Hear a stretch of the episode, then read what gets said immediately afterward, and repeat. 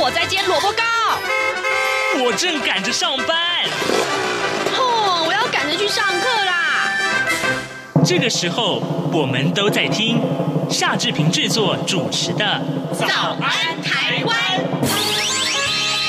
早安台湾带给你最热门的时事访谈，最感动的人物专访，最直接的民意表达。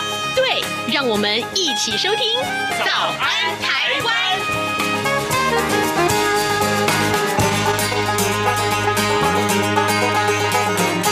早安，台湾！我是夏志平。今天是二零二零年的十一月十二号，星期四。每逢礼拜四，我们要进行的是刘碧荣时间这个单元。待会儿呢，我志平要为您连线东吴大学政治系刘碧荣教授。我们请刘老师为大家解说最重要的国际外电。当然了，呃，在过去这一段时间以来，我们几乎啊，呃，节目单元常常为您关注美国总统大选，而最新的计票结果又是什么呢？是不是还仍然在焦灼的状态当中，呃，我们在礼拜一的节目中已经跟大家看到了，就是礼拜天的凌晨呢，呃，这个呃，拜登已经越过了当选门槛两百七十张。好，那接下来呢，这几天美国的情势又如何？我们还是要持续为您关注的。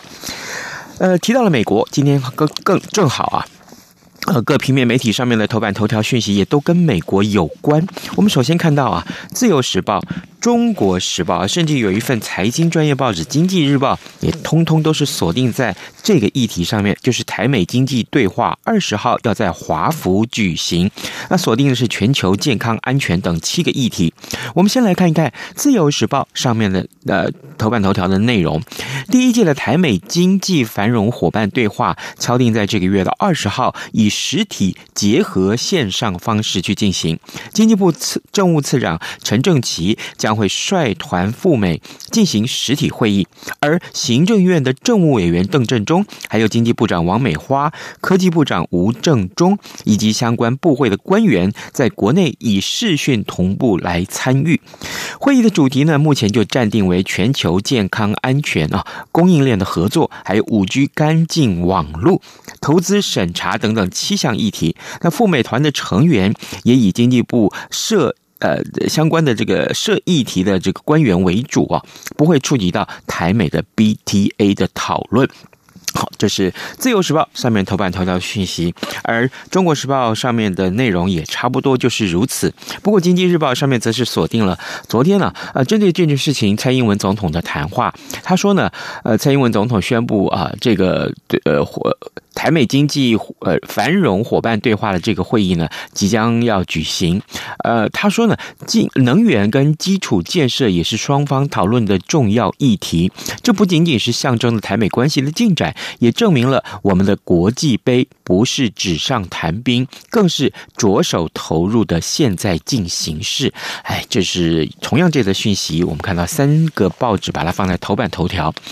呃，在联合报的部分也跟美国有关了，这当然。就就是明年的一月份开始，我们看到含有莱克多巴胺的美国猪肉就要进口到台湾来了，而它的标题是“莱猪扣关啊，三大漏洞”，哪三大漏洞呢？标示容易造假，还有稽查人力荒，还有只有百分之二的业者登录了，这是三个很重要的呃，大家关注到的话题，实在是不得不小心啊。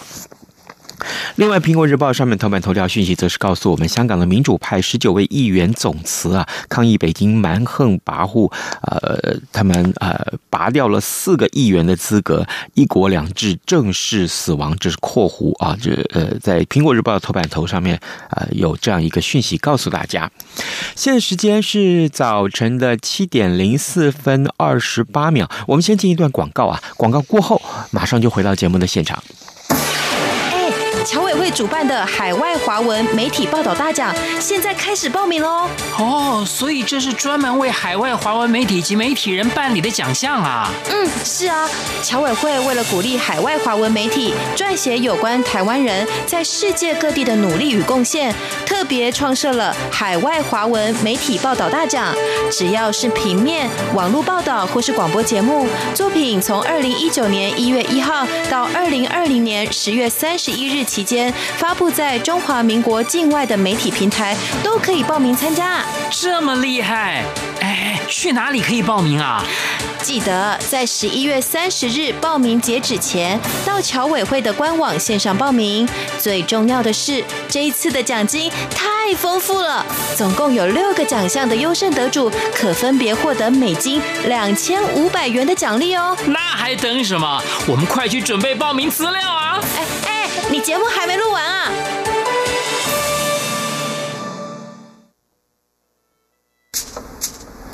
早安，台湾，你正吃着什么样的早餐？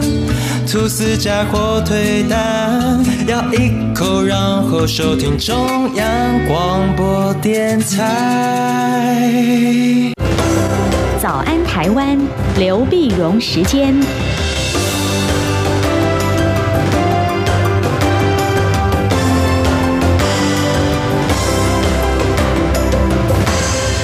这里是中央广播电台台湾之音，您所收听的节目是《早安台湾》，我是夏志平。此刻时间早晨的七点零六分二十四秒了，来，我们为您连线，呃，东吴大学政治系刘碧荣教授，我们请老师要为我们解说重要的新闻外电啊。老师您早，早，各位听众朋友大家早。是老师，这个一早我看到这个我们的这个外电上面说啊，这个美国总统川普他十一号为了纪念这个退伍军人节，出现在阿。灵顿国家公墓里面，那这呢是川普选后第一次正式的公开露面，但是，他没有发言啊，呃，只不过呢，川普到现在还是拒绝承认输给民主党的总统候选人拜登。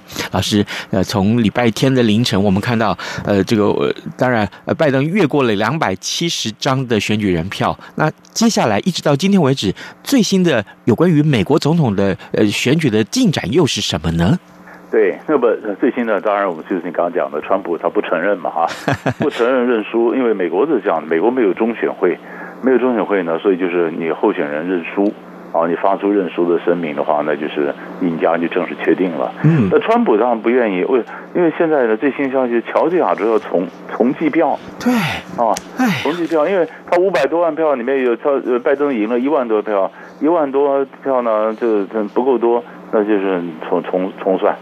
重算啊，那当然很多地方呢，当然也派很多律师啊，呃，这个法律顾问团呢，就下到各州，就争议州啊，在内华达啦、宾州啦、威斯康星啦，那几个州呢，那事实上诶打一些法律的诉讼啊。嗯。呃，那么但是根据美国主流媒体当时报道说，没有发现大规模的什么样的一个作票啦、舞弊啦。嗯。啊，那川普这边讲说，哎，有几千票本来应该是川普的，怎么算到拜登那儿去了啊？嗯。那么可能有人为的一个疏失，那么想就打官司啊。打官司，然后，呃，但是呢，不管他是，所以所以先去看了，他计票什么时候计得出来，计得出来会不会翻转啊？嗯，那显然川普阵营的人都还等着说，也许有机会可以翻转。嗯，啊，那因为因为这个乔治亚州十六张嘛，那么是不是有机会可以翻转啊？是。但是我觉得还有一个原因呢，CNN 讲的我也很同意啊。就是呃，比如说像呃，这个参议院里面这个多数党领袖啊，这就是共和党领袖麦康诺，他呢支持川普打到底啊。为什么呢？因为参议院的这个问题还还还还没有完，这也是乔治亚的问题啊。就是参议院目前呢，就最新消息，本来是民主党、共和党就是四十八四十八，嗯啊，那么现在呢，好像阿拉斯加呢，一般预测是给共和党拿下来了，所以共和党就是五十席。那么民主党是四十八，那是那那现在就是乔治亚这边呢，那两席到底最后选出来，最后第二轮的投票选择会给谁啊？那如果这两席假如给民主党拿去了，民主党拿去了，民主党就是五十五十啊，对，五十五十，那以后如果选举的话，投票如果是平票的话，那就是贺锦丽副总统贺锦丽呢，他就就有他就有权利去投下最后关键的一票，改变这个局势。所以当然，共和党呢希望说共和党能够有多数，啊，最好那两票呢呃都拿来啊。那就算没拿来，那起码五十一比四十九，他也是多数。然后麦康诺呢就一样继续是多数党领袖。嗯。但是乔治亚是什么时候投票呢？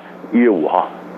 啊，明年一月五号，一月五号。所以有一种说法就是，你你今天因为在第二轮投票呢，人出来的时候，就是投票率一定不会有十一月三号这么高嘛。对。所以你必须让这个共和党的这些川粉呢，继续保保持高昂的战斗意志啊，马上出来投票。那你如果今天川普说我认输了，嗯，啊，那当一种说法就认输了，那整个就这个气泄了一样嘛，那是不是会影响那乔治亚的投票呢？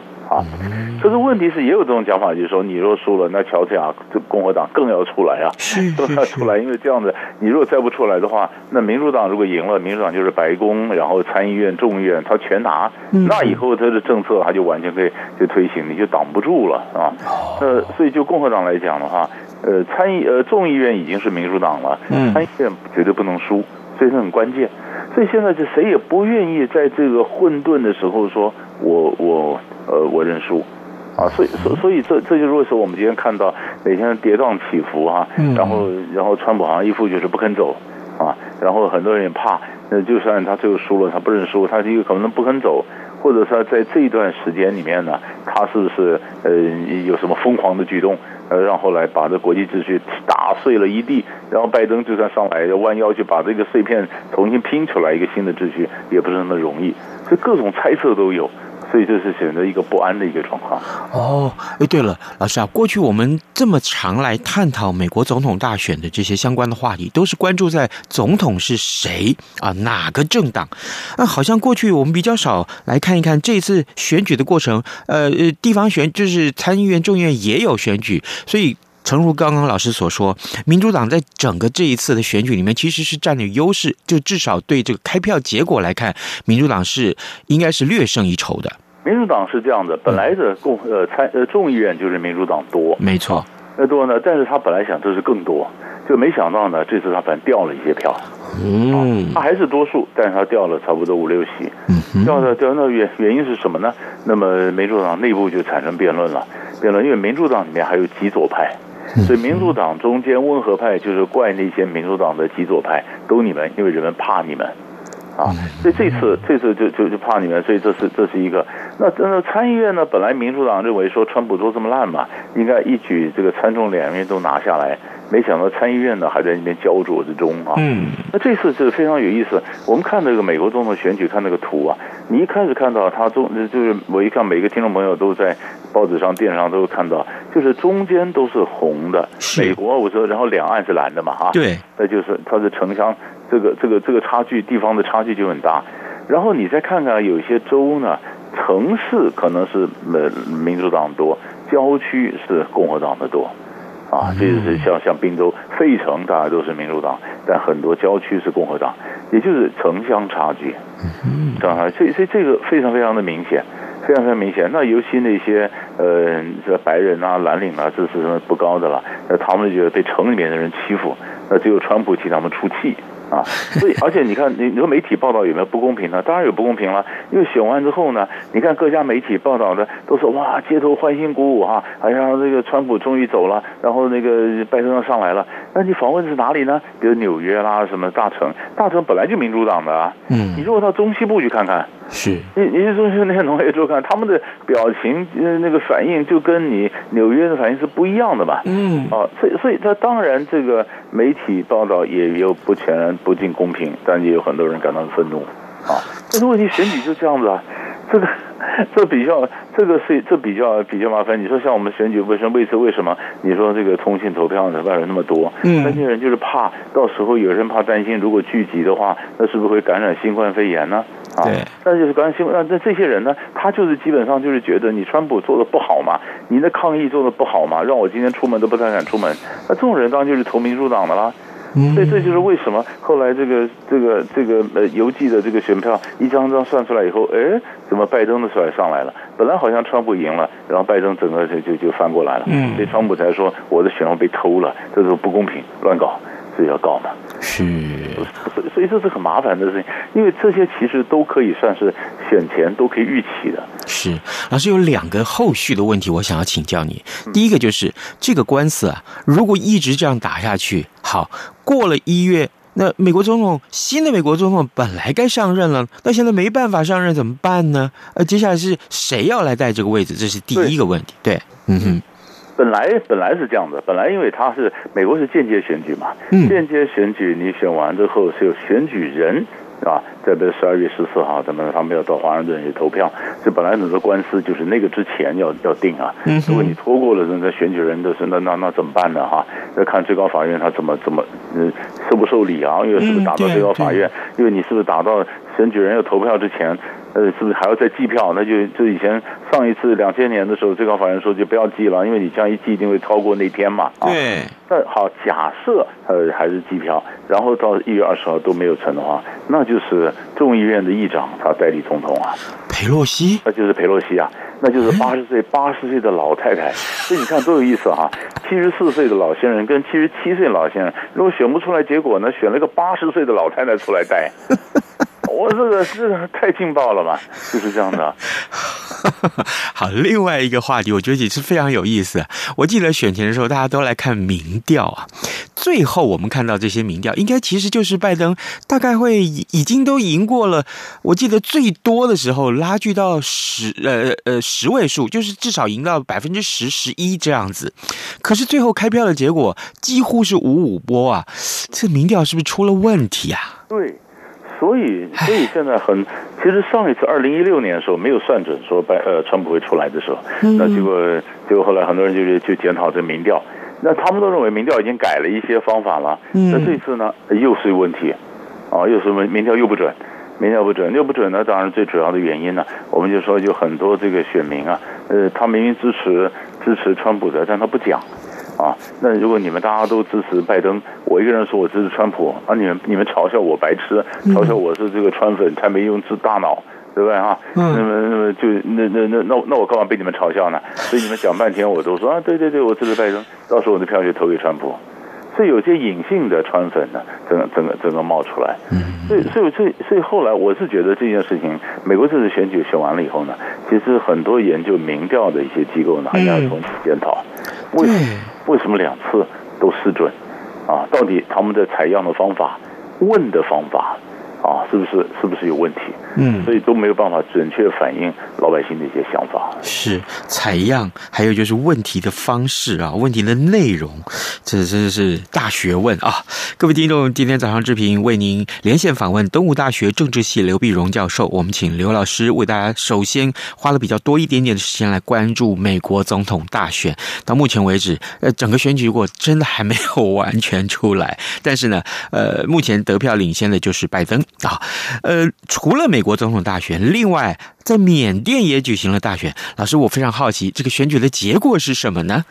对，选举我当然是就翁山书记的这个这个呃明明年出来嘛哈，嗯嗯，胜选胜选呢，这是我们晓得缅甸是这次这样的，它是第二次民主化以后第二次的选举，嗯，这选举那么这人们还是非常的嗨。啊，那这么就就你可以看到所有的画面，看到阳光街头啊，大城山，就是很多人排队投票。投票这次呢，你要想，他整个整个的呃国会啊什么，这次选举有一千一百七十一个席位啊，中央地方呢，选民从九十二个政党。和独立竞选阵营的六千多、六千九百多名候选人中进行选举，嗯啊，那选举，但是呢，因为他选的是国会嘛，在国会以后，然后再去间接选选选这个总统啊。那这一次，这一次当然呃，有有几个值得我们看的，就是哎，那缅甸它已经是第二次民主呃民主化的这个选举了啊。那那那那到底这这五年来得到了什么啊？或者他改革了什么东西？那你晓得这里面几个问题啊？第一个是缅甸的宪法，宪法是当然是军政府还政于民之前，军政府先把宪法草拟了，然后军政府还是拥有控分四军军方控制四分之一的席位啊，嗯，国会里面，那么那么几个重要的位呃内阁的位置也是军方掌控的，所以所以翁山书记为什么他没有办法当总统？但因为他的反选举法选举法里面规定说，你的配偶是外国人的话，你不能当总统啊。那他的配偶是英国人啊，所以后来他只能当所谓的国务资政啊兼外长啊，成实质领袖，但不能挂总统这个 title。嗯，每一个人都晓得他是他是领导人，但是他不能挂总统 title。那你说他的名门上来是不是想改革呢？想修宪呢？结果有啊，但是修宪案通通都没过嘛。因为军方在里面掌控了，现在就美国嘛。没过，那后来上来以后呢，还有人担心。我们从我们从国外来看，哎呀，我们也知道翁山书记，翁山书记七十五岁了，是七十五岁是什么意思？就是有没有接班人啊？啊，那就是说，就算他很他很改革，就算他依然的问题什么问题，但是接班人没有啊，接班人没有，所以很多年轻人就不满意了。嗯，那你这民主化，你党内那有一天翁山书记万一不在了，那你没有培养接班人，那这个民主势力怎么办呢？嗯，所以很多人就开始呃就出来了，年轻人出来，另外组政党。哦，那当然，国际上还有问题，就是所有大家觉得缅甸改革都不错，但是一个问题一直卡那儿，就是罗兴亚人。对，罗兴亚人是缅甸西部若开邦的一些呃，我们从国外来讲呢，认为那是少数民族，嗯，他是穆斯林啊。那可是缅甸人呢，不承认有罗兴亚人这个名词，他说哪是少数民族呢？你根本就是孟加拉的非法移民嘛。嗯，那么国外是讲说，那非法移民就算是当年是来，那已经多少代了。英国殖民时候弄过来，那多少代了？你不能不承认呐啊！他们也没有国籍，也没有一个，也没有，也不能投票，也没有这平等的待遇，所以国际上就不断的批评翁山书记。那不能说那翁山书记改不了啊！一个就是军方的这事情，你要承认过去种族屠害、屠杀了什么的，那军方的怎么账怎么算？军方也是不认账，他不愿意承担责任。然后第二个就是缅甸人都不喜欢罗兴亚人啊，因为罗兴亚人以前跟英国殖民者也屠杀害了不少缅甸人。那你这缅甸忽然对罗兴亚人好像很好啊，公平啊。翁山书记在国内的支持也会受到影响。嗯，所以所以就所以所以我我常常讲说，翁山书记也不是笨蛋，全世界的人都是给他压力，他如果能改的话，他会不改吗？他他他如果罗兴亚的政策能不调，他会不调整吗？就是调整不了嘛。嗯。调整不了，那调整不了，所以很多人对对对西方的很多投资就就就没有进去，西方的原来答应的投资没有进去，没有进去怎么办呢？所以缅甸就特别依赖中国大陆，那中国大陆就“一带一路”嘛，就很多的项目过去了，那很多项目要下去以后，缅甸政府没批准啊。那那那那那些十几个项目批准只有九个，真正公开确认的只有三个。有很多很多东西，因为缅甸要考虑到内部很多少数民族啊，比如说你随便这样讲，你一个一个水坝啦，一个公路啊，一个什么东西，你从少数民族的地区过来，过来他少数民族抗议啊，破坏我的生态，我也没得到什么好处，中央也不敢得罪少数民族，所以很多事情悬在那儿，所以中国的这个项目很多就没果。所以这最有趣的在这里，你全部依赖中国，但是中国的项目，缅甸内部的事情复杂，中国的项目也没办法落地，也没办法正式的确确认说我这个项目啊，你经济怎么起得来？所以经济经济不好啊，政治经济也卡在这儿，所以空有一个民主，然后五年，但老百但是老百姓除了选举，他还能怎么办呢？他还是期望说透过选举能够有点改变吧。嗯，所以即便有有人很失望，但是还是很多人走上街头啊，还是要投票啊。哎呦，就这票都不投的话，你更没机会了。所以，所以这就是这就是缅甸的情形，就是好像有一有打开门有一个曙光，但这个门呢，好像还开不大，这才是问题。嗯，这问题都在原来都在缅甸自己国内。啊，对，这样，他是国那但是但是他们要怎么样经过和解，要怎么样的跟罗西亚人这么对话？所以你看缅甸，我们我们以前都是看到说，好像呃穆斯林很凶，可是缅甸是佛教国家嘛，嗯，那罗西亚人是穆斯林嘛，是是是是回回教徒，嗯，啊，所以就是，但是问题是，你说那个回教徒，那当然那那东南亚不是还有很多回教国家吗？对啊，不是还有说这马来西亚啦、印尼啊，尼那你接纳一下他们嘛？那他们也不要。啊啊啊！这是这真的不干我的事，我干嘛接纳一大堆难民？难民来，因为可能穆斯林里面还分很多派啊什么的，我为什么要接纳这些罗兴亚的这些人？跟我马来人也不见得完全能够能够契合啊！啊，对，都是穆斯林，但是你不是马来人啊，不是不是或者怎么样，就就不太也不见得喜欢。这罗兴亚人变成是海上漂流的，没有人要。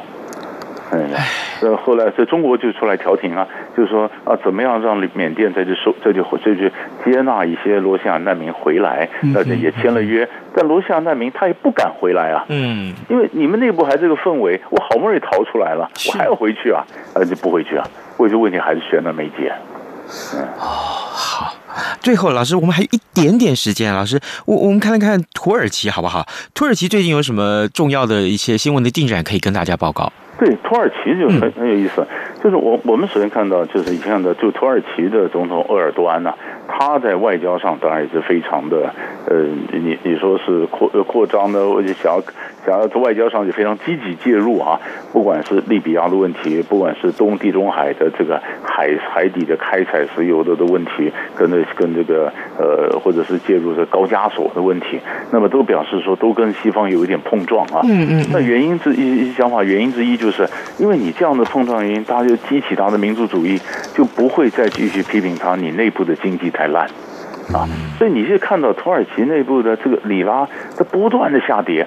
不断的下跌，但是问题是你外交上的所有东西呢，已经遮掩不了或撑不了内部的这个这个里拉下跌的这个问题了。嗯，就上个礼拜我们就看到很戏剧性的，第一个呢，就是总统鄂尔多安的周末的时候，他 fire 掉了中央银行总裁啊啊，这样子，因为照理说呢，你看你看土耳其的通货膨胀非常严重，但是总裁就说我们应该提升这个利率，利率调高呢，就把这个钱回收嘛，回收了就不会有这么多的这个呃通货膨胀。那这个鄂尔多安呢，反对，他哪有什么调高利率，呃，降低利率？那降低利率以后，通货膨胀解决不了，解决不了，就把他的这个呃中央银行给总裁给 fire 掉了。fire 掉了。更有意思的是，我们特别注意是财政部长后来做没多久，他就就是他也以健康理由请辞。财政部长是谁？财政部长是鄂尔多安的女婿啊，嗯，这才是值得注意的。鄂尔多安的女婿，过去他几乎他的分身呐、啊。过去鄂人家讲鄂尔多安的女婿呢，这是几乎鄂尔多安想培养的接班人呢。嗯，但过去土耳其跟美国的交往呢，川普总统用他的女婿叫库什纳，对，和鄂尔多安呢也用他的女婿，所以女婿跟女婿来往做对口呢，所以当时很多人就戏称这叫驸马爷外交，是吧？那两项驸马爷外交，现在川普这边如果选输了，川普这边的驸马就下台了。那鄂尔多安的驸马呢，自己以健康理由请辞，那表示内部一定有一些暗潮汹涌啊。你你要不然的话，我培养了接班人，我把中央银行的干掉了。从我自己的，我跟我女婿，那那是他叫他把他女婿 fire 掉呢，还是说女婿想闪人呢？这就是这事情新闻内幕还没冒出来。但是就这件事情想了以后，在鄂尔多安上外交上不能再这样张牙舞爪了。所以十一月二十九号，那么那个巴黎尼斯这个圣母堂遭到恐攻的时候呢，鄂尔多安本来跟法国不和，赶快跑进啊法国去，就谴责暴力，希望能够缓和局势。因为再不缓和，在外面再去张牙舞爪跟人家碰撞，他里面的经济谁帮他呀？嗯，所以这这是一个问题。所以内政、经济、外交这几个卡在一起，这故事才刚刚开始。所以我们还要看后面有没有什么东西再冒出来。好的，呃，各位听众，今天早上之平为您连线访问东吴大学政治系刘碧荣教授，我们请刘老师为我们非常详尽的解说了几件比较重要的外电。我们非常谢谢老师跟我们的分享，老师谢谢您，谢谢，谢谢。早安，台湾，你正吃着什么样的早餐？吐司加火腿蛋，咬一口，然后收听中央广播电台。早安，报马仔。好的，我们赶快来关注一下今天还会有哪些重要的新闻大事。我们看到这几则讯息，可能是大家很关注的。其中第一个就是，呃，有八项行政命令今天将会送出委员会，呃，莱猪茶厂的卡关啊。那么陈时中卫副部长说，不排除暂缓进口，不排除暂缓进口，这个影响性很大啊。呃，内文是这样提到，含有来剂的美猪三十个月以上月龄的美牛，将在明年元旦开放进入台湾市场。那立法院的卫环委员会昨天举行了联席会，呃，续审相关的八项行政命令。呃，这个多名的立法委员说啊，依照行政命令啊，卫福部食药署跟农委会防检局，呃，必须要指派啊派员到美国实地去查厂，但是呢，迟迟没有这个动作。所以，如果明年元旦之前没有完成的话，就应该要暂缓开放。那卫福部长陈时中说呢，因为疫情的缘故，还在跟美方沟通啊，呃，考虑要。视讯查厂，不排除没有到达安全标准的时候呢，就不准相关厂商进口。这有一点变数，我们特别要跟大家说。好，另外还有这个话题是有关大家的权益啊。国保明年要呃保费要上涨了，两百七十万人了，每个月要多缴五十五块钱。那劳保也调高，涨幅到二十四到四十六块钱。健保也有可能会调涨，这个消息可能对大家来讲会多付出几个便当钱。你能接受吗？嗯，这个呃，我们希望有时间跟大家多多来讨论这个话题啊。的确，要把钱从荷包里面掏出来，这真的是很难很难，对不对？尤其当这个钱不是你自己愿意掏出来的时候。